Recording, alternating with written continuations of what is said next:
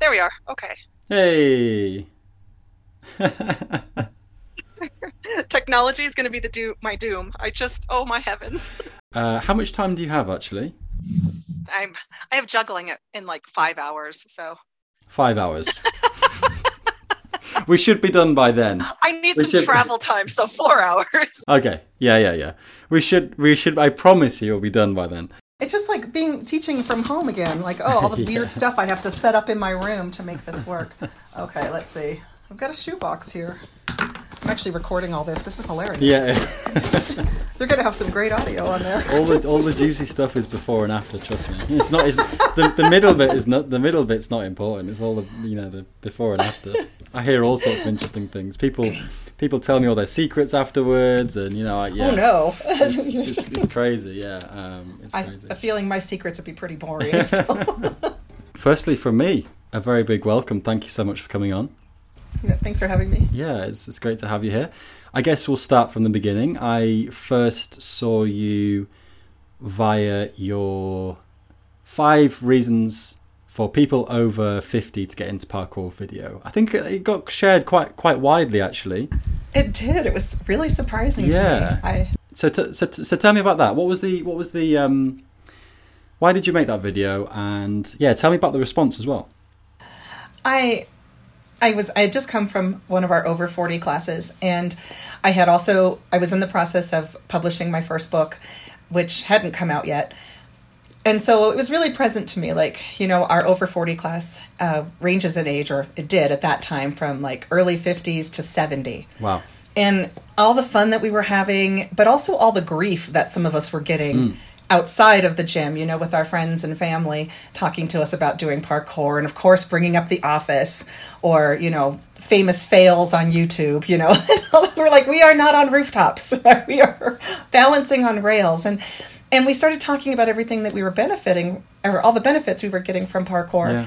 And on the way home, I started thinking about, you know, the top five reasons you should do parkour. What would that be? And then I was like, well, I should make a, you know, a an Instagram post about this. And I thought, no one's going to read this. People want videos. So um, when I went to my school the next day, um, after school, I was at my desk and I was actually recorded at my desk. And I was at my desk and I was like, okay, I know what I want to say. And it probably took me an hour to record the whole thing and get it under a minute. But um, yeah, it just, it was one of those things that just really came from the heart. And then I actually didn't post it.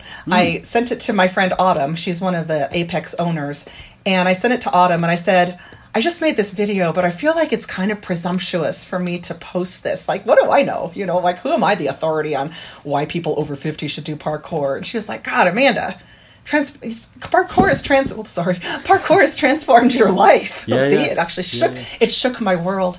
Um, and uh, she said, "You." Ha-, she said, "Yeah, go ahead and post it." And so I did. But I had to get my friend's approval first because I felt so self conscious about, you know, who am I to say this stuff? Mm. But it was crazy to me how well received it was and how how it spread. It's like wow. Yeah, absolutely. And what's funny is that I don't think there really is another video like that. As strange as it sounds, I, honestly, we we've spent so many years. It sounds it sounds a bit dramatic, but we've spent so many years making videos, uh, show, showing off all the different moves, doing all these different things, making compilations, making viral content, blah blah blah blah blah.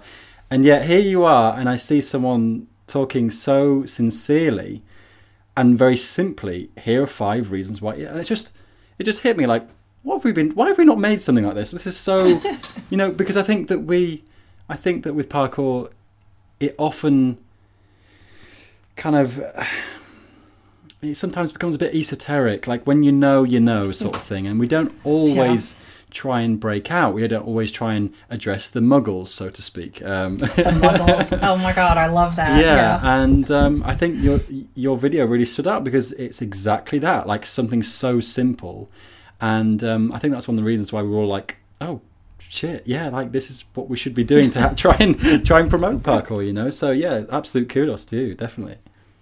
I think um, but my very first parkour coach, uh, Michael, was uh, is kind of we used to say he was like the philosopher of the gym. You know, he would we would do all the, the no- normal training stuff in parkour, but he would always have these deep thoughts about parkour and, and the impact of parkour, why we do parkour, and all these things. And, um, I remember one of the uh, other adults who was in the class, because it was mostly teens, and then there was one other adult in the class, and I remember him saying, I just love Michael's philosophy, you know, like when he gets into that stuff. And I'm like, I think that kind of influenced my whole parkour practice because that was my first coach, you know. And, and getting into the thinking part and not just the you know doing part so yeah Yeah. And before you started parkour, what were your what was your knowledge about it? I mean, did you even know there was this kind of deeper side? Uh, what did you think? i didn't know anything about parkour i was actually looking for something like uh, the ninja warrior stuff because i knew what that was. Sure. and um, i just wanted something that looked fun you know and i thought i don't know if i can do ninja warrior but it looked fun. And i looked to see if there was any place in denver that trained it and there was like one place that was like oh i don't know 30 miles 40 miles from my house. And there was another that seemed closer but they didn't seem like they had anything for beginner adults you know and i was like no strength at all i'm like i, I tap absolute beginner so I, I but you know when I did the Google search, Apex was on there and parkour, and I'm like, I don't even know what that is. Although I know I had heard about parkour because some guys had been doing parkour in Denver, and one of them had gotten stuck on something in a roof and had to be rescued by the fire department, and that was on the news. And so I Oh, knew wow. that about parkour. Really? Yeah, but when I went to the Apex website, they had um, they had some videos, you know, of people doing parkour, and I fell in love with the movement and the obstacle course and the vaulting, and I was like so excited to do vaulting. That was the thing I really wanted to do because it looked so cool. That's what I knew, and then I just went to class and saw what happened. But, yeah. And and I guess you mentioned Ninja Warrior, and that also involves a lot of obstacles. What what drew you to parkour then, as opposed to Ninja Warrior? Um, access. Right. I think it was Yeah. it was really access. Yeah. You know, um, uh, Apex had beginner adult classes, Sure. and they also had an eight week introduction course for beginners who were adults, and Amazing. so it really made it like a really easy access, and I think that was the main thing.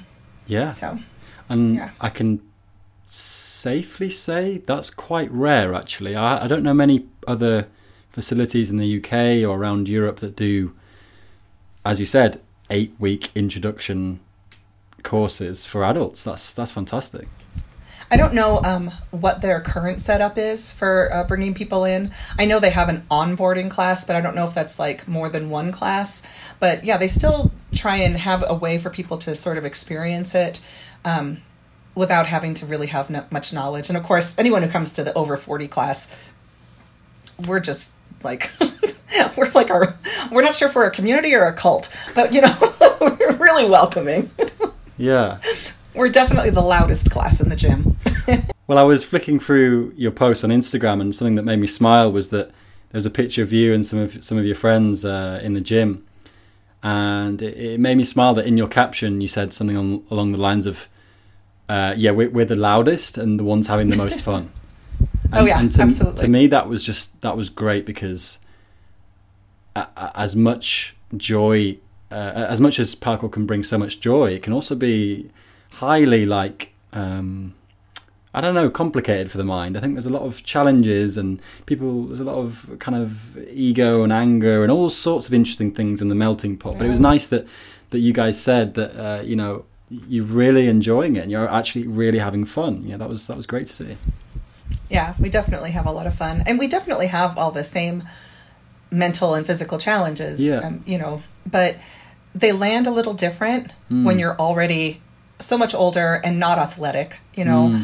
Um, because there are people over 40 and over 50 who are extremely athletic and they're not in our class. You know, they're in the level one class, they're in the level two class.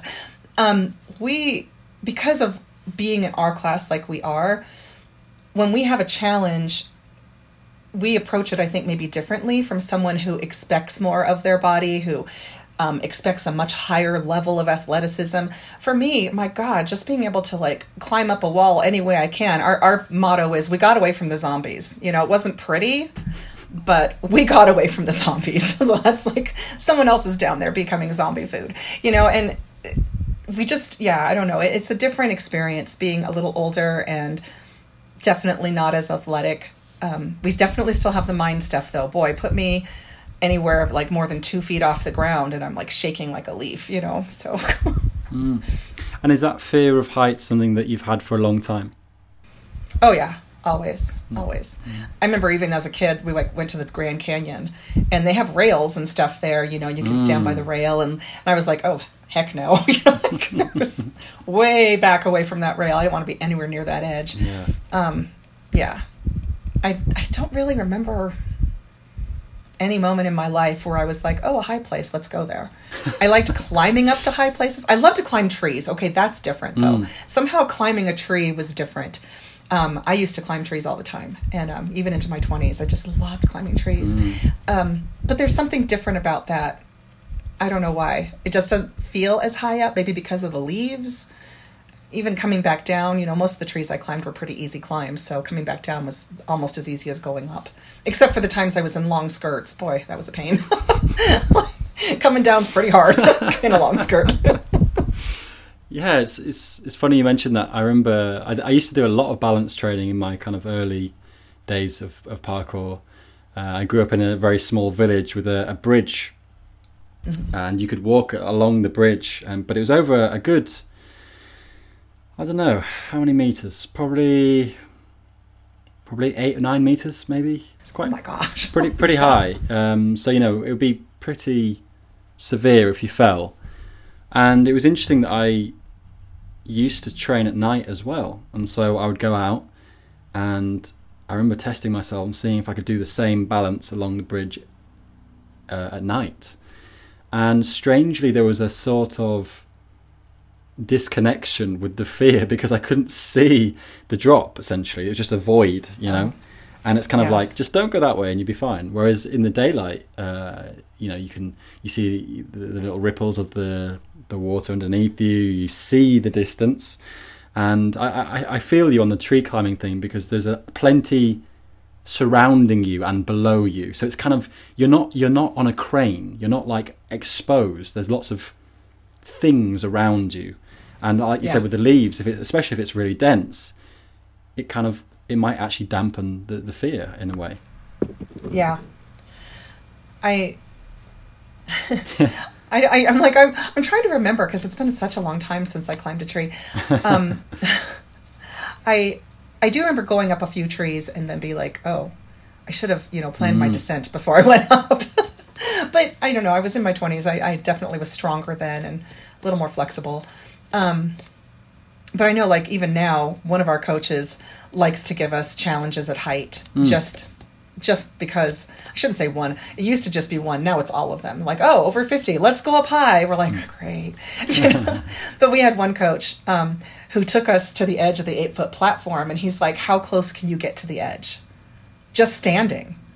And I was like, I could maybe get like this close to the edge with my toes, but I could not. Like he was standing right on the edge, and I'm like, oh no, can't do it, you know. And so every once in a while, I'll take myself up there and just see how close I feel, how comfortable I feel getting closer to that edge. Just, just a little more, you know, just a little more.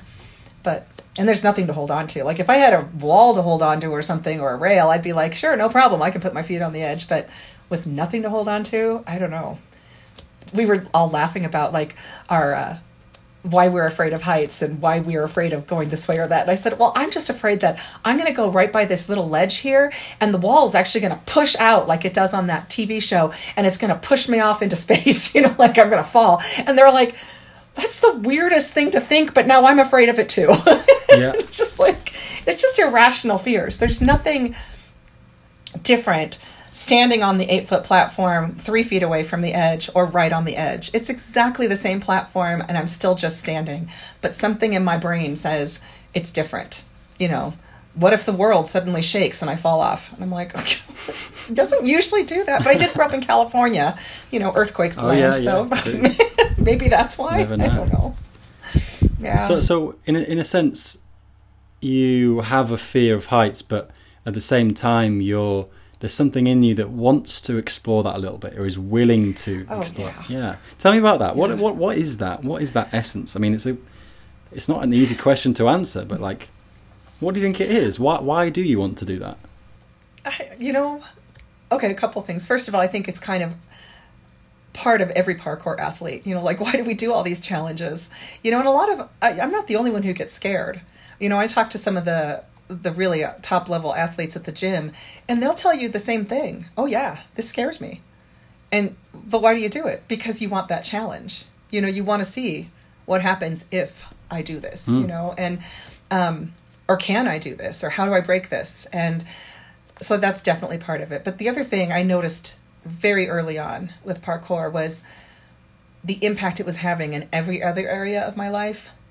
And that was because I was constantly uncomfortable in class. I hate people watching me. And of course, you know, Michael or whatever coach I had that day, Amos or Max, they were always watching us, you know, and then other people in the gym might see me. Oh my God. And I'm not good at this. And I was so uncomfortable. And then also constantly taking on new fears, like it changes you. If you're, I mean, not huge fears. I'm not at, you know, four stories off the ground jumping a roof gap. You know, I'm just in the gym. So it's basically safe.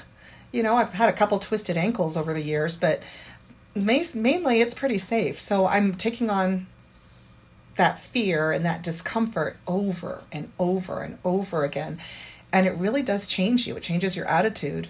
You know, I know it's definitely impacted so many areas in my life. So, yeah, I think that's part of the reason I'm like, yeah, let's see if I can get a little closer to the edge because I need to make myself uncomfortable. Otherwise, I mean, why do parkour? I could just go to the gym and walk on the treadmill somewhere, you know, or actually go on the walk on the treadmill and go nowhere. You know? Yeah, yeah, yeah, so. yeah. Lovely. I think uh, there's a really interesting point you've made there about voluntarily seeking discomfort or fear, because I think this is what, in many ways, separates parkour from a lot of. Not that there isn't fear in other sports, of course there is, but I think there is something. There is something, uh, yeah, intrinsic to, to parkour in that sense, and it's interesting the carryover with um, with things like mental health because mm. uh, anyone who has sort of looked into things like CBT and other aspects of therapy know that exposure to uh, to something you're afraid of, or, or, or, yeah, exposure to something in increments that, that you're uncomfortable with, is often a way, is often the only way to try and overcome that. Um, especially if they're kind of irrational thoughts in our in our head that we're having about a certain aspect of our lives, and so it, it I'm the same as you. It, it astounds me again and again uh, how how wonderful this this going into fear can be. This voluntary uh, thing uh, can be. So t- tell me a little bit, um, yeah, about these other aspects of your life. Like if you can if you can explain that, that'd be great. I mean, it's not easy to explain, but yeah, try try best. I'll I'll do my best. Um, I've actually thought about this a lot, and I've I've spoken to a few people about it. Good. Um, like I I suffer from an anxiety disorder, mm. and hmm. I have for I definitely most of my life, probably 40 years. Mm. I have panic attacks. And the thing about panic attacks is like every time I have one, my brain sort of maps that experience or that area as this is dangerous, this is not a safe place. And so over the course of decades, like my world just got smaller and smaller and smaller and smaller. Like the things that I was allowed to do or not allowed to do, um, like from allowed to do got smaller and um, not allowed to do got bigger, you know. And uh, when I was in college, I majored in um, voice. So I was a trained opera singer. But somewhere in my senior year, um, I had a panic attack on stage while I was performing. And that totally impacted that moment. I mean, that moment impacted me going forward, where I developed such incredible stage fright. I could not perform for anyone. Sure. And for I don't know 20 years, 25 years, the only time I ever sang in public was at church, and even then I would be shaking like a leaf, you know, and um and thankfully we had like a choir loft in the back so nobody could see me. but, um but again, it's just it was one of those things that when I started to do parkour, all of a sudden I was like, well, maybe I'll share, you know, one video of me singing with five friends. And even sending it to five close friends just had me just shaking. But I did it, you know, and gradually, like um, just like I said, just last year, um, I performed at the at Apex uh, they have a circus group that trains and uh, does classes there. And I performed a clowning act by myself um, in front of this audience. And I did it twice. And I was like, this is the first time I performed in like 20, 25 years. And here I am. And I really accredit that to my experience with parkour and facing those fears and and getting a different mindset about taking on challenges that seem like I can't do it. And I used to always just say I can't do it. And now I'm like, what if I do it anyway? so, and of writing a book too. I have more stories, poems, music even that I've written over the decades that nobody has ever seen or heard. And all of a sudden I'm like, "Oh, I think I'll publish a book." Like, wow. That that was kind of cool, you know, and I've shared my stories with a few people now. Um, I don't know if I'll ever do anything more with them, but oh, I also wrote some stories for my students and shared it with their teachers and with the the kids, and um, got that was like a really big deal, like sharing a story I wrote for my students about my students, you know, and they get superpowers and all this stuff, and they loved it, and I'm like, oh, you know, and it was, but parkour opened that up for me. Like I would never have done that before. It was just felt too risky. I mean, I was so afraid of being in public. I couldn't even stand up with teachers I had worked with for 10 years and speak at a staff meeting. Even if the principal asked her opinion on something, mm. I couldn't I if I raised my hand to offer my opinion when she asked in front of my colleagues, I would be shaking and my heart would be racing. Like that's how bad my stage fright was. For some reason I could teach though, which is kind of odd. But with my colleagues um, or actual performing like singing or anything like that, it was completely shut off you know, and I look at like who I've become in the last year and I'm like, damn, I don't know who that is. like, it's not me. Yeah. It's not who I've been. So, yeah, I mean, it's big stuff. It's not, it's not little things. It's, yeah. it's, to me, it's huge. It's like giving me my life back. Yeah. Oh, wonderful. That's wonderful yeah. to hear.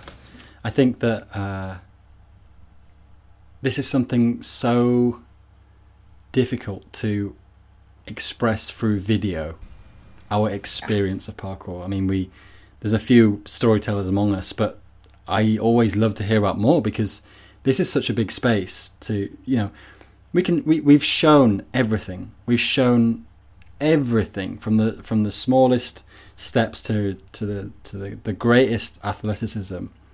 We've shown so much and i think well yeah if if you're listening and you're a storyteller let's start getting the stories out there because we can as you as you've mentioned this is huge for us this is huge and it can't really be seen always in just the movement uh, how the movement feels and the effect that it have, has on us is, yeah. is is so it can be really profound um, so tell us on that note. Yeah, tell us about the book because I, I confess I haven't haven't read it yet. Um, but I shocking. I mean, I'd be pretty keen if I'd managed to, to read it by now. How I dare you?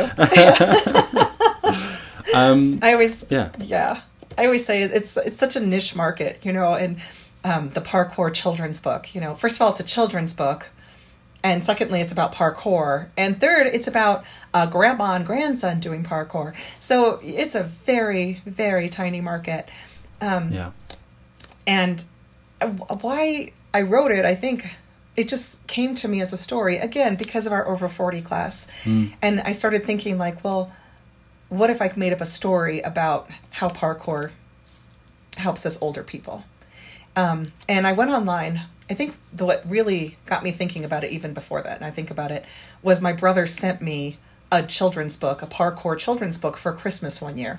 And I opened it up and I was like, this is horrible. This is, it's so poorly written. Do you mind telling, and do you mind saying what it I won't. No. I won't, I, I, won't do that. Oh, yeah, okay. I, All right. I, but no, it was just, as a, as a teacher, yeah.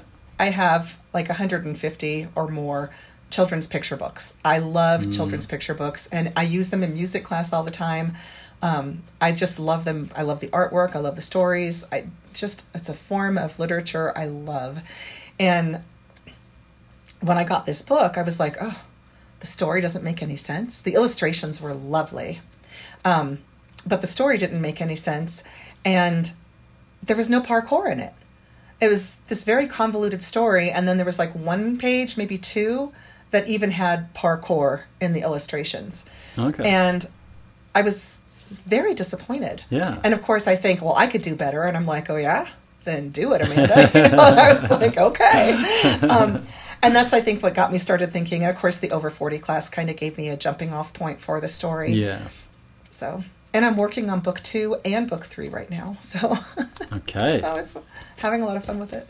Excellent. Is that a trilogy or is that more just uh, separate stories? No, they're just. I mean, they're. It's the same characters in those two books, and then I have a fourth. I have an idea for a fourth book as well, and that one I haven't really been started thinking of like a story for it yet. So I'm not sure how that's going to play out.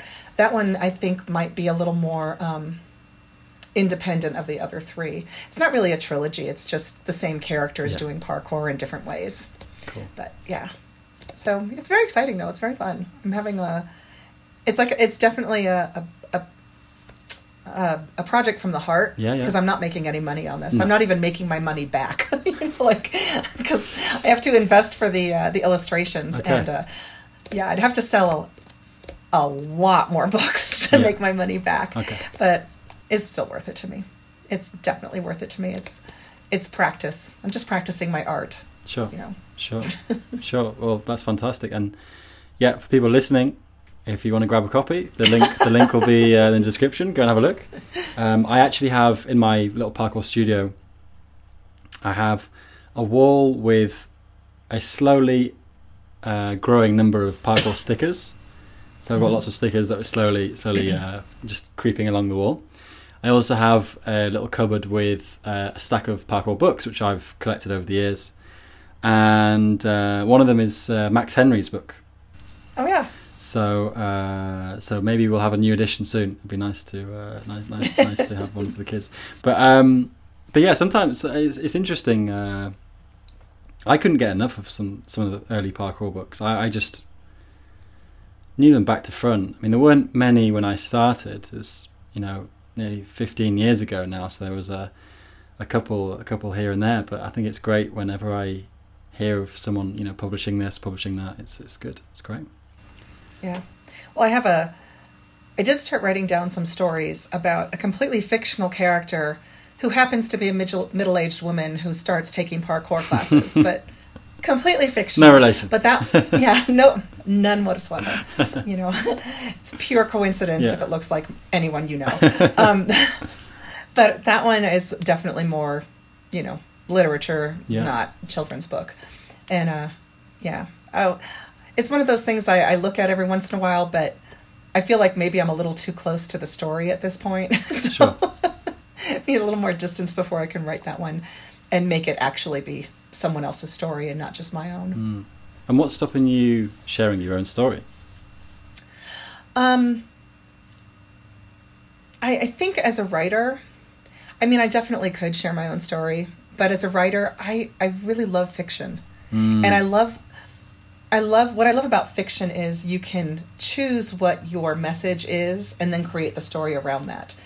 And if I'm writing about myself, I don't know, it just seems like it's just different. Yeah. I don't know. It's non it's nonfiction. And even as I was writing the first couple of stories, they are sort of collections of things that actually happened at the gym. Um, but not not what actually happened.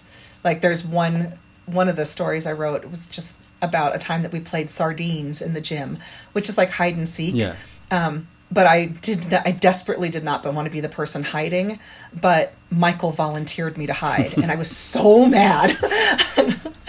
and um, I wasn't mad. I was actually freak, a little freaked out. But he was such a sweetheart about it. He's like, "It'll be all right," and I'm like, fine. Yeah so um i failed and i like I, I tripped and fell or something during the 10 second countdown or 20 second countdown. Um everyone had their eyes closed and they're counting down and i tripped and i smacked like onto the mat so everyone could hear where i was. Then i had no time to actually hide and sort of like threw myself behind this cube but that's like there's no way i could hide behind that thing. And um i just so I kind of wrote that into a story, but then I made it a whole lot worse by having other things happen too, and you know, but they didn't actually happen. Like falling into the foam pit. Like my worst nightmare is getting into that foam pit. God only knows what's down there. Yeah, quite, quite. Um, Have you? How much do you know about Tam with a Cam? I know her videos. I know she's an artist, and um, I have great respect for her. Oh my gosh, I love watching her videos. Mm. And um, yeah, Well, I, I, I had her on here. Luckily, yeah, she's one of my uh, heroines uh, Oh, of, of nice. parkour. She's wonderful. I've followed her for, for years and years, um, so I was super excited when she said she, she wanted to come on. But something that she's really pushing and is what you two should link up about is illustration because she is also uh, adding kind of animation and cartoon aspects to her videos, which I'm sure you've seen. And she's she looks like a, a, a perfect child, parkour children's book illustrator. So you guys should connect. That'd be well, that'd be great. That'd be so cool to see your, both of your names on the, on another book. You know that would I make think- a lot of sense. it would it would be absolutely brilliant. Except that I'm having to pay for this out of pocket, and personally, I I know some people who are like willing to volunteer their time, but if your career is artist, if that's your work, like I can't pay you what you're worth. You know, um, I maybe when I'm a best-selling author, you know, or if some publishing house picks me up and actually asks my opinion on on illustrators. but at this point, there's my budget is too way too small to hire a, someone of her caliber. I mean, oh my god, that would be a dream. And the thing is, like you know, in a if my books actually sold more copies, I could say, hey, you know, we can split this. But at this point, splitting that would be like, well, here's 30 bucks, you know? Which is, you know, Yeah, yeah. honestly, you're better off if I pay you out of pocket because, you know, my, what I would pay someone to do the illustrations, because I actually am working with an artist right now Cool. um, to do the illustrations for this next book. And I told her what I was willing to pay. And I said, How would you like to be grossly underpaid? And she was like, I love it. And I was like, Okay. Um, but we chatted a long time about it. And and she really did want to do it. So we are working together now. And um, Nice. Yeah, and I'm like, you definitely just want to take the flat rate because taking even if you took hundred percent of what I'm making, you're not getting anything worthwhile back, you know, time wise or your money wise. Yeah, yeah. So, yeah, but I mean, that's a dream. I I saw this one uh, children's book writer on YouTube of all places, and he did this experiment where he wrote this story, and it was a delightful story. He wrote this story, and then he went to I think it's Fiverr. Um, it's a place where you can hire people, and he hired I think ten different illustrators to do different pages in the book, Oh, and he ended up with a book with all these different illustrations That's cool. and then on his video he was comparing the artists and like how amazing this one was and how this one just looked like stock photos you know and it was just really interesting to see that and i thought that would be the coolest thing because there are so many artists in the parkour community mm-hmm. how cool would it be to do a children's book where every page was illustrated by a different parkour athlete like oh Yeah. that would be so awesome Okay, well, watch this. Watch this space. Yeah, watch this space. Watch this space. We'll see. yeah and if anyone wants to be grossly underpaid for their work get in touch yeah. So you're well. You from what I gather from from your Instagram content, you are quite a goals orientated person. So tell me. I want to ask you about a couple of things. Firstly, the 52 goals for 52 years. Mm-hmm. And then after that, could you tell us a bit about 54 precision jumps for 54 years? Tell me, tell about those things. Well, the the 52 goals for 52 years um, was something I'd never done before, but it was something I thought would be kind of fun to try. and fortunately, um, my birthday was right at the turn from 2019 to 2020, and a lot of those goals involved other people. So as soon as COVID hit, I was like, ah, screw it. like I just basically chucked the list. It was just not something that um, inspired me. I think once COVID hit, everyone's priorities really changed, and um, Yeah. definitely still had some goals, but it was nothing that was on that list because I didn't know I was going to start juggling, for example, um, and juggling was like my my thread to mental health at the beginning of the pandemic. So uh, that couldn't have been on the list. But yeah, it was just something that I thought would be fun. I teach at a school where we teach the students the seven habits of highly effective people. Um, it's a it's geared towards elementary and middle school students. It's called the Leader in Me program, and it's amazing.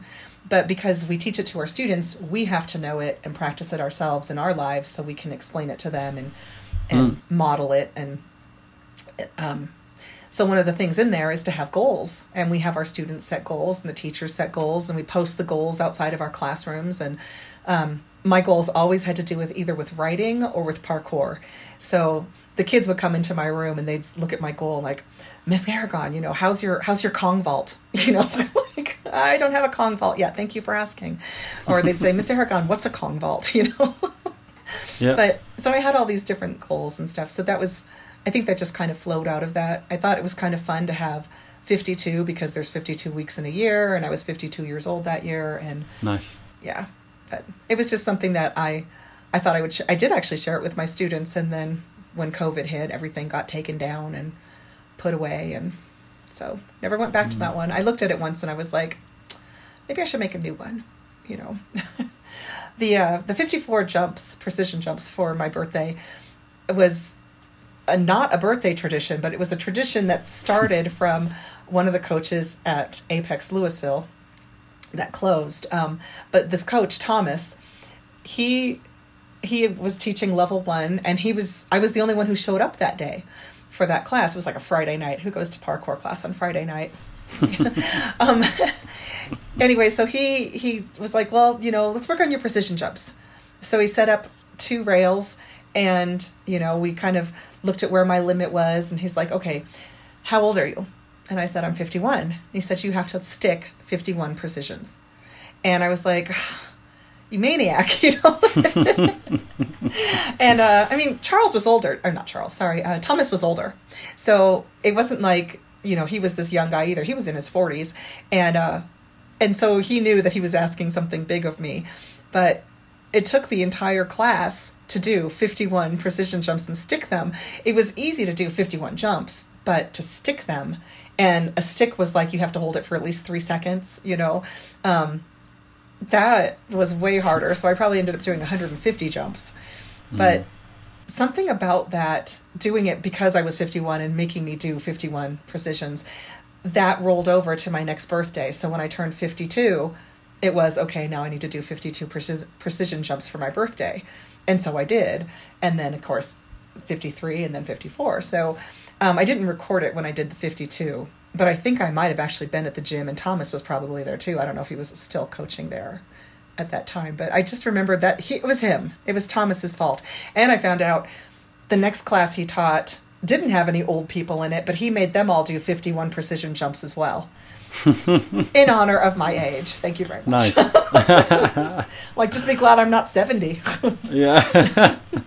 I've tried so hard to get other people to do it with me. I know, or to do the, the challenge on their birthday, but so far no one's taken me up. Except one person in our over 40 class, because our birthdays are one day apart. And, Okay. we're, and we're the same age. So she actually did them with me on my birthday because Yeah. it- she was also 54. So Yeah. I do have a partner in crime. Very nice. And it reminds me actually, have you heard of uh, Blane, Chris Rowat? I don't, no, I don't think so. Yeah, he he's a, I guess you could say an OG of the the UK community. He did a lot of work coaching for Parkour Generations, mm-hmm. and one of he used to write some of the first. I think back in like oh man, it was like two thousand, like six, seven, something like that. He used to write parkour articles, and mm-hmm. there's a famous one called Dilution, which is a, a fa- yeah, it's become famous and it's kind of stood the test of time. This idea that will parkour dilute over time, and the, the, the original philosophies and the the mindset behind parkour will it dilute over time? But one article that he wrote, which really uh, engrossed me, was he, he wanted to do this this cat pass precision, and he didn't want to do it just once or twice, but he wanted to do it. I think it's something ridiculous like a hundred times in a row. Wow. So he set himself this challenge, and the writing is really nice. Like he explains his mental process, how he's he gets into this kind of first stage where it's like you know, I'll do a few, and it's it wasn't an especially difficult movement for him, But as he gets into like the 30s, 40s, things start becoming a bit strange. Like he's he's just doing it like automatically, Yeah. and his hands are starting to get sore. And then he gets towards the end, and that's when the fear starts coming in because he's come so far Yeah. that uh, that, you know th those last few attempts, he's like, if I mess up now, I'm gonna have to go again.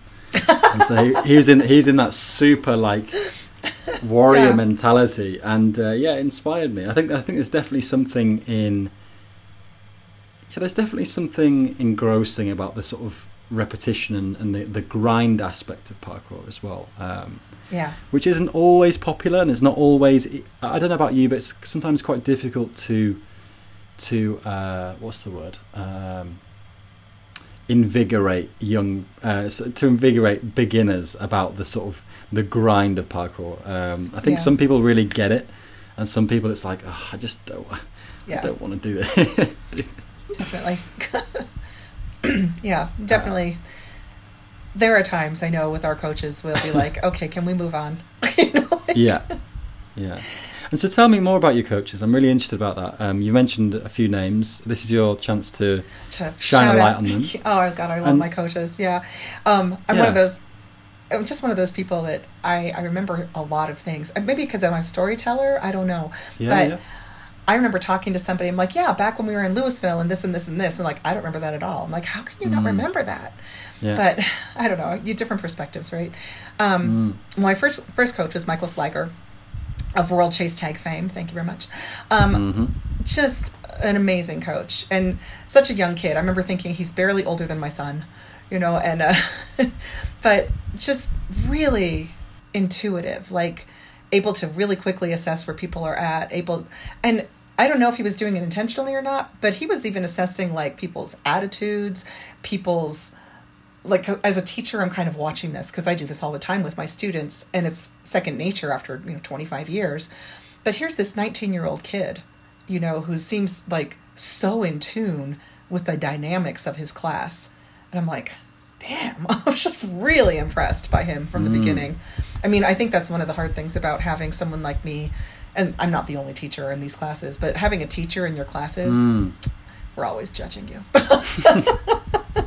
Oh God, yeah, yeah, I'm sure. Um, yeah, and uh, um, Amos Rendao was one of my early coaches as well, and uh, he was, you know, I remember him teaching me safety rolls, which is his thing, you know, parkour kami, and so that was really, I was like, oh, I learned from the master, you know. Um, Max Hummel was one of my early coaches as well, and he actually worked with me um, in private lessons, like outside at a park, when I just needed some space away from the gym for a while. Uh, he was just well, he's a great coach, but he's also just one of the kindest human beings and one of the people that would all, was always like reaching out to me during open gym. Even if he wasn't the coach on duty, he'd always come find me and be like, "How you doing? What are you working on? Can we work on something together?" I'm like, "Here's this like world class athlete, like." teaching me how to do a butt spin on the vault, you know, and like, and I'm like, he would lower his own level down to my level just so I would have someone to play with, you know. I mean, what a kind human being. Um, and then of course Renee was one of my first coaches in Denver, and probably I think the only female coach I've ever had, and I just loved her. She was get, overcoming shoulder surgery or recovering from shoulder surgery at the time that I was recovering from a shoulder injury. So everything that I couldn't do, she'd be like, "Oh, do this instead," you know. And it was so great to have a coach that really got it.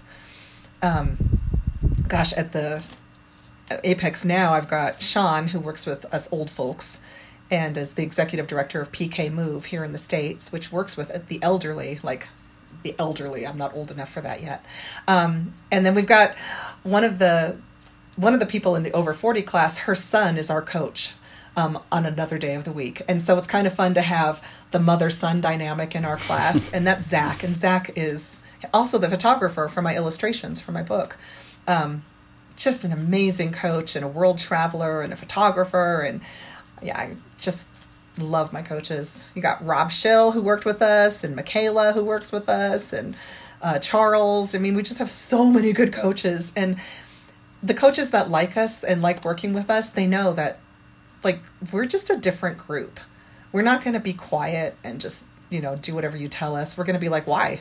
Or can we do Yeah. something else? Or can we move on to something else now? Or you know sean our, our coach that's used to working with the elderly he always starts his class with our warm-ups with uh, what's what's what's bothering you today? What's what's hurting today? And you're like you're asking a bunch of old people what's bothering them for you know we could go on for 20 minutes about our aches and pains. You don't want to ask us that. But uh and he's great because dang he will work with anything that you bring like you know my hips Right. are killing me today. Okay let's work on your hips and let's modify things the way we need to you know like Cool. yeah. So i i yeah don't get me started on the coaches. I could go on and on. Then i got my juggling coach brian. He's amazing too. Yeah i'm like yeah. I i it's so hard for me to explain to people outside of the gym and outside of um, the parkour what it means to be part of the parkour community. Like no it's not a cult i swear. But that's just the level of support.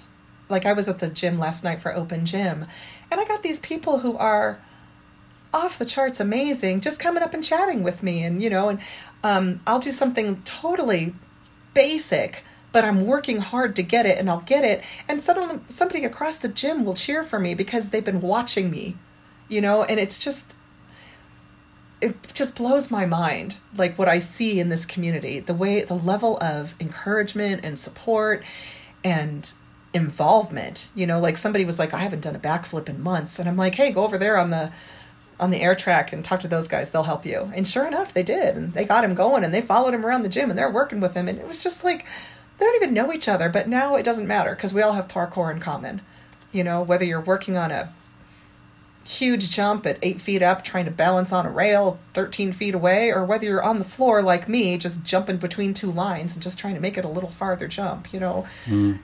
Yeah it's just i could go on and on and on and on and i do about the people you know? And the coaches yeah it's not just the coaches set the tone i think for how everyone in the in the gym interacts. And so kudos to our coaches and the owners of apex for really setting up a community that is amazing just yeah Anyway. Cool. I would love to. I'd love to visit someday. It sounds very, very inviting. yeah Uh, I guess there's that sense of yeah, we're all in the trenches together, kind of thing. we're all, we're you know, there's. Uh, I'm Yeah. I'm steal, stealing someone else's phrase, um, but the, the kind of uh, all in the trenches together. We're all. We're all so excited to see each other win. That's what's so so, so wonderful. Well, um, whatever level you're working at, the one thing that we all have in common, I think, is the mental game. Is is having to like face that fear and break down something into something doable. You know, like you can start with this is where I want to end up. Now how do I get there? And Yeah. we all understand that. You know, whether it's me working on something basic, but I can look at somebody who's working on something way more difficult than I can ever do in my whole life, and I can understand the process. And we have that in common and i think that's why we can cheer for each other. That's how we can support each other because we get the mental game and we get how you have to break things down figure out where you're at that day what can you do what can you not do like we all get that. So we have that common common language i guess maybe? Common mm-hmm. understanding? Yeah. yeah Yeah, absolutely. And as a teacher yourself, then, if there's people listening who, like me, teach predominantly children, what would you, what advice would you give? What what what works with teaching children? Um, may- may- maybe not not just parkour, but in in Yeah. general. I mean, again, uh, it's a big topic, but it's something that I'm constantly trying to figure out, and uh, I'm always learning from them. You know, I'm always learning about how to adjust my attitude or my body language or my yeah enunciation or my strategy or my group management or whatever it is. Um, so if there's things that stick out in your mind, then yeah, please share because I think that it could be very useful for other people, um, especially if they struggle with with coaching or teaching children because it, it can be it can be very challenging. Yeah. Um, I mean, the first thing we always say as teachers is relationships first. You know, um, we are all want to get in there. Like I know, uh, school will be starting, uh, you know, in August for us, and I'm already thinking ahead to what I want to do with my students? You know, what activities, what music am I going to teach? What instruments are we going to play? I'm already thinking about that. But, and I know it's probably the same in parkour classes, got to start with the relationships. Who are the people in your classes? And what are they bringing to class? You know, you always have somebody who wants to be there.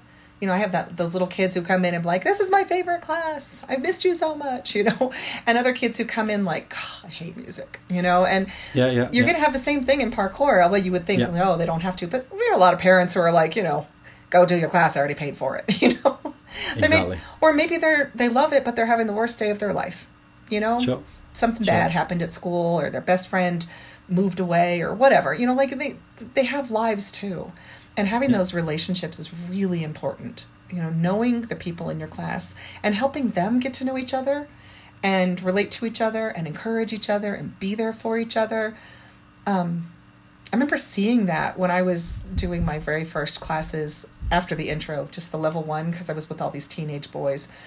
And the relationships they had with each other was really cool. It was um, fun to see how they interacted with each other, how they played off of each other, how they encouraged each other to try or encourage each other to goof around. You know, like it was all there. But finding out like who these kids are, where they're at, having that relationship where it's not like I'm in charge, do what I say, but this is what we're here for. How do you want to get there today? You know, like, I mean, our, I'm, I know with the over 40 class, our coaches will say to us, you know, is there something you want to work on today? This is what I have planned, but is there something you want to work on today? Or, um, do you want to end the class with this or this? You know, and like giving us some options, you know. I know that the coaches who say, you know, what game are we going to play at the end of class?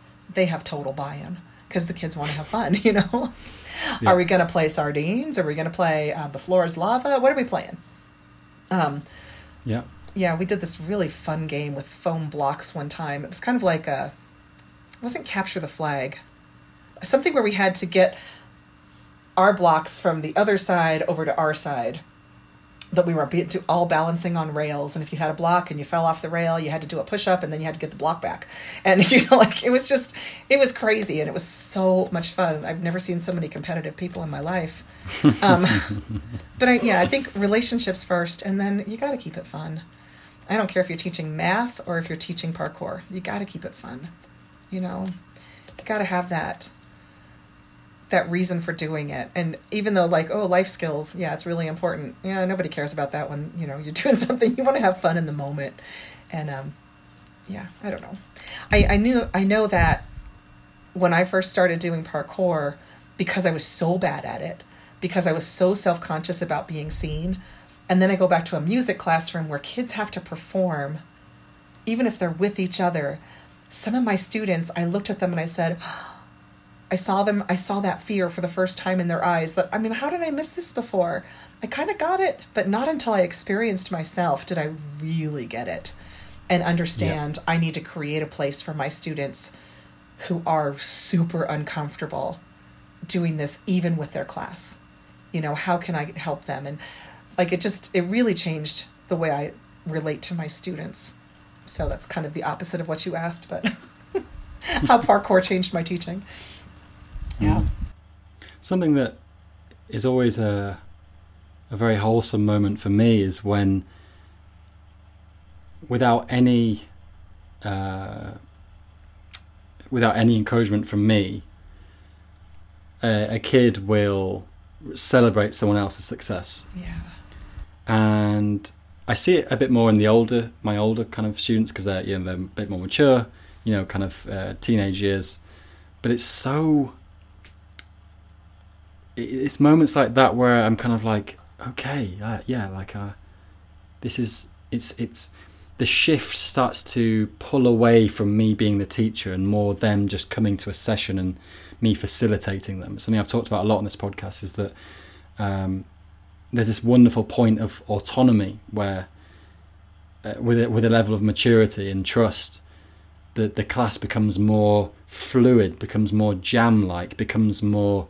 I'm interested in doing this. Can we try this? It becomes more fun. It becomes more playful. It becomes more encouraging, Yeah. and uh, it's it's it's wonderful. It's sometimes not always easy, easy to get to that point, um, and it can take some time. But if I start, I always my my attention just uh, centers so strongly when I whenever whenever I see a child like encouraging someone else and because that's the that is that is part of the fabric of the, the community as you as you mentioned.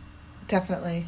I, I think one of the things that I've learned as a teacher is to always model the attitudes and behaviors that I want my students to have you know the Yeah. respect that i want them to have the encouragement of each other that i want them to have. And the one thing we do in my class all the time is we celebrate failure you know because we're learning all these music all this music all these songs and we're messing it up right and left. You know we're reading these complex rhythms and you know if you can do it wrong we will do it wrong. And so we have two things like okay who's ready to fail? Let's do this you know and and like okay we're gonna have a lot of failure today. And so we'll finish practicing something or trying something and i'll say to the kids okay who failed? And they're like oh miss i failed i failed. Let me tell you how. You know like they're so proud of their effort if they can frame it in the sense of not just what and then some kids are like miss i didn't do anything wrong. I got the whole thing right. I'm like yes do it again you know and but just really owning that it's going to be hard and we're going to fail. Like if you come into my i always tell them you come into this classroom just get ready. We're all going to fail. I'll fail more than you. You just won't know it because i won't tell you. But trust me i'm failing more than you. So because i'm you know playing the piano or something while they're trying to do other things and i'm like i'm messing this up right and left and they just don't know. So and then they'll be like miss i heard you mess up. I'm like good. Excellent. Very good. So yeah I, I think having that that space where you just say to the kids it not only is it okay to fail but it's fantastic it's our path to success every failure gets us closer to success so I have a, a kid who I'm very fond of. I've been training, so teaching. I've been teaching him since he was about ten. I think he's fourteen now, so it's a while now. And I took him to uh, one of the biggest parkour competitions in the UK in, in Nova City, called uh, Project Underground. And they had like an under 16s speed competition. So they laid out a course. We had some laser barriers you had to run through to start and stop, and and uh, he came last. He came last, and I remember shortly afterwards. This was this was this was uh, earlier in the year. Shortly afterwards, he came to me and he said, "Right, I'm gonna win next year." And I remember thinking like, "Okay, yeah, that okay, that's I like that. I like that that fire, you know." But what was really interesting is that a couple of days ago he came to me and he looked a little bit different. And this is months afterwards. And he came to me and he said, Sam, I- I've had a, I've had second thoughts about comp- competitions. I said, Oh, okay. What what what what were you thinking? And he said, um, I don't want to compete anymore. And this is after one competition. yeah And I said, uh, "Oh, okay. So, so why?" And he said, "Well, well, I came last, and the thought of that happening again is too much to bear." Yeah. And so I kind of, I had to wrestle with myself in that moment because all of me was just like, "No, no, no! Come on! Like you could." We, we don't want to. You know, you only had one chance, and you know something. You, you can't predict how what will happen. I mean, the the, the favorite could, could stumble, and and and uh, you know you could beat the favorite. You never know what's going to happen in competition. yeah And um, but it was interesting that actually, as I started to say these things, it actually had the adverse effect. He, it was almost like it was tightening it a bit more in his mind. I was saying like, you know, you, you gotta you gotta try again. We don't want to. You've always got more chances, and this is this is like rocket fuel. If you come last, that's rocket fuel because you've you could only do better. yeah Um, but it was interesting that the more I was trying to persuade him, the less it was working. And so now I've stepped back from that conversation. Like, what do I actually want? Do I want him? Is it is it my thing that I want him to compete again? Is it on my, you know, because he's my student? Is it like an ego thing? And so I don't really know the answer, but I I feel like there's some there's some learning to be to be done in this sort of situation. Sounds like parenting. Yeah. I was gonna say. there's a lot of similarities in coaching and, and Yeah. parenting and teaching. They all kind of go together. Yeah, the, I have Yeah. students who are, are similar to that, but not so much. We don't compete. Um, Sure. but they have moments where you know things go south and they don't want to try again and i have to always like in my classroom um, when we're playing instruments i don't usually give them an out if we're singing. Well you're singing just do it. But if we're playing instruments and they just need to take a, a step back because it's not working or they're not making progress like they want to and i always like you know that's fine. When you're ready to come back in come back in. And i feel like that's the same sort of thing whether it's a competition or a particular skill that they've been working on. Um, just to say you know i respect your decision it's always there if you want to go back to it you know and if you want to bounce ideas off of me that's great but you know you gotta yeah I- have to let go sometimes because i've had situations where i wanted to push students to try something like something like at district level you know where they can be in a choir or a band or an orchestra where i think they'd really succeed and they're like no no i don't even want to try you know and you're like okay I, it's there for you if you want it you know and then Mm. Just I like let that. it go I think yeah Yeah, I like that. I think that there's there's a real there's always that real tightrope, isn't there, of Yeah. of of wanting to of, of of the pushing and the letting go. It's like pushing you because I know you can do this, and I know Yeah. that you need some encouragement, and that success is only a few attempts away, or a few, you know, whatever whatever it is. yeah Then there's also, like you said, that kind of pulling back and, and realizing you can't constrict, you can't constrict someone's someone's life and their choices. oh yeah And uh, I know coaches on either side that fall a bit too strongly one way or the other, yeah and um, it's something that I'm trying to be aware of in, in myself and in yeah trying to find that. But it's not easy at all. yeah i know um, really isn't. years and well decades now god i'm old decades ago i uh i used to do irish dance and i was a competitive irish dancer and No way. oh yeah way That's awesome. I oh I loved it. Um, but it was all about competition, and it was we had like the St. Patrick's Day performances, but outside of the St. Patrick's Day performances, we only competed. We did not ever perform, and any performance would have been a competition. And there was so much expectation that you would compete and you would represent the school and you would do the team dances and maybe they would give you an out for doing the solo dances but you know when it came to the two or three or four or six or eight hand dances where they needed more people you had to do them you know and that was just expected. And i think after a while i was like i, I really got tired of it. It was really draining to always be setting up for a competition. And i think because of my experience, I can bring that to my students and definitely within parkour, like the people in my class, you know, because we're always encouraging the over 40s, come on, there's a competition, let's do it. And, um, and I was the only one from my group that did the competition back in February. And it was terrifying not to have any of my, my, my homies with me, you know, my just really needed Yeah. my posse with me. And, Yeah, yeah, yeah. but I, I respect it though because I didn't want to put that pressure on them. You know, it's been decades since I did Irish dance, but I, I feel like that kind of stays with you when you have that ex- that negative experience of being pushed into something like competition where you're being judged. Sure. You know, it, it's a it's rough. It's rough. Did, did you? What was your feeling at the end of finishing your? Was it, it was speed, right? Speed? Yeah. What was what was the what was certainly not style or skill. Although that would be hilarious. I'm like, I would love to do style. I can do a forward roll. I can do a backward roll. I can do a cartwheel.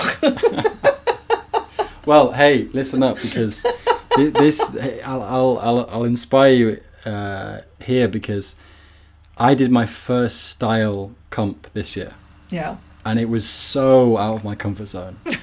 so if I can try it, you can try it. You got to try it next time. And I didn't do any flips. I, I did a completely non-flip run. I think it would be absolutely hilarious and probably the funnest thing I ever did because I would no expectation. I, I just don't want it to look like I'm insulting the sport. You know what I'm like? I, I'm, I don't want to look like I'm mocking style because I think it's really amazing. But I'm afraid if I even tried, it would just look like I was mocking it. And I'm like, that's not my intention. um, doing the speed course was was interesting. I've only done two competitions now. I tried to do one. Uh, I don't remember what month it was, maybe January. But I tried to do one earlier this year. But when I got there, the course was just too difficult for me. Like I did not have the skills to safely do the course. And and parts of it I was like I literally was not going to be able to overcome the obstacle that was there. Like I cannot climb this, you know, or I cannot get through this thing. It's simply not physically possible for me. And um well that was like I said, it was just definitely the worst day I've had in parkour Yeah. over yeah. the three and a half years, you know. Yeah. Um I I I rarely ever feel like I'm a failure in parkour, you know. But that Good. was a moment where I was like, "Damn, I, Yeah. You know I couldn't even compete." That just, oh. Mm. The next the next time they did a competition, which was a few weeks later, it was at Apex, and this because the other one was not at Apex, so this one was at Apex, and the coaches that were creating the course let me see it ahead of time, so that they could they nobody else was allowed to see it ahead of time, so this was like a secret, you know, but they knew I wasn't really going to be competitive, so it really didn't matter if I saw it ahead of time. I wasn't getting an advantage because there was no way I was going to place, you know, so it didn't matter. But they took me through the course and said, this is this and this and this. And I was like, well, I think I can do that, but not that. And then one of my coaches for the over 40 class showed up, and of course, he really knows me. And I said, can you two work together? Because you know me. Can you, like Zach, I'm like, Zach, can you work with him and, and just help him understand what I can or can't do?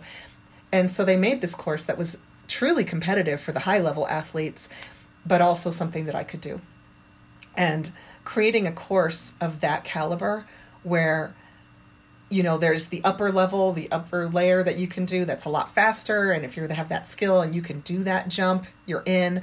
And if you're someone like me who can't you have to take the lower route and but you know alternate routes it's just like here's the checkpoint here's the other checkpoint get there. It was amazing how they did that. And so i was felt like I was compelled because they had done so much work just to make sure I could do it. I'm like, I guess I have to do it. But that was the competition where no one else from the over 40 group was going to be competing. And I was like, oh my God. And um, I, I begged to go first. Um, I was like, I'll give you 20, I'll give you 20 bucks if you let me go first. And they did. They let me go first because I'm like, I don't want to be following Michael Sliger or Olaf or Howard. You know, I don't want to be following Yeah, these people yeah, who are, you know, just gonna fly through it. And um and so they let me go first. And it was it was terrifying. And i just have to tell myself just you know the next step go stand at the starting place.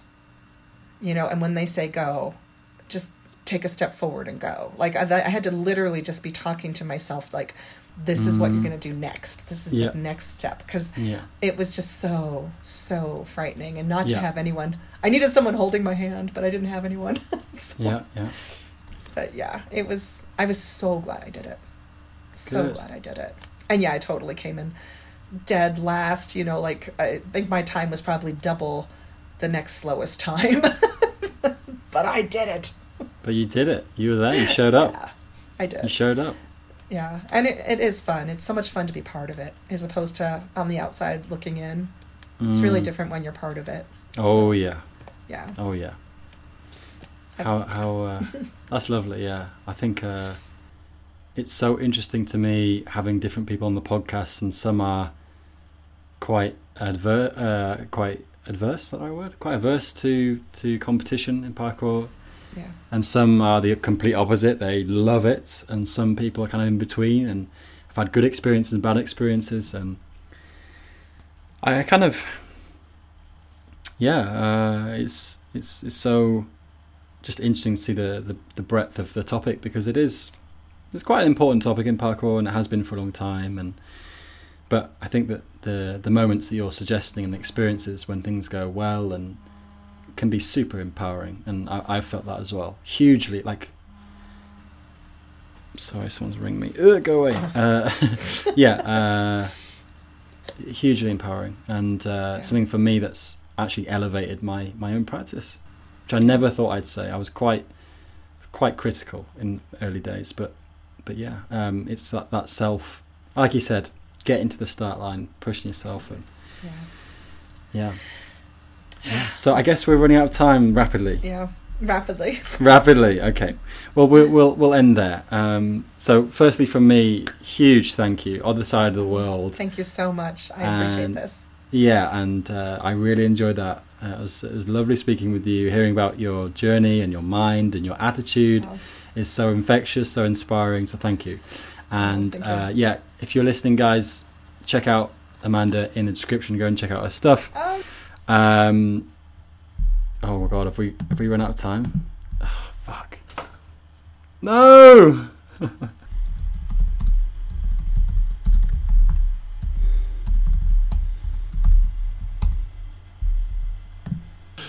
Uh, well, that was fun. you just can't win here, man. I'll tell you what. Oh, Honestly, someone came to my door and then it ended and everything happened at once. Oh my god. Uh, so so yeah, um, we're here. Um, let's just let's just finish that out again. Hold on, bear with me one second. Okay, so oh, I've got 40 minutes to do the outro. I know, gosh. We could take a long time. I'd like to thank my parents. I'd like to thank my older brother, my piano teacher when I was 12. cool. Yeah. Um, thank thank you so much again, Amanda. Uh, it was wonderful having you on. And thank you everyone for listening. We are back on track. We're rolling. We've got more episodes coming out soon. Watch out for episode 50 as well with someone fairly special, hopefully. Um, so I'm excited for that one. Uh, like I said before, if you want to find any of Amanda's stuff, go on to look in the description. You can find her Instagram and other places. Check out her book as well. I'm going to get that right. ordered over here. I'm very keen to read it and see what my kids uh, my kids can can be the judge, see what they think of it. Um, so I would love to hear your kids' opinions on it. Yeah, that would be awesome. great, great, yeah, yeah, yeah, definitely. Uh, any last words or shout outs or anything before we finish, Amanda? Yeah, I'm just so grateful to have been here. Thank you so much for this. This is only my second interview, so it's kind of fun. There we go. There we go. Nothing to be worried about. Nothing to be worried about. Apparently not. Who knew? Exactly. Exactly. Okay. It's okay because I'm very brave because I train parkour. There it is. There it is. From parkour to podcast to juggling, whatever. You know, it's all. Uh, That's right. It's all a continuum. So yeah, thank you. See you guys on the next one. Stay tuned.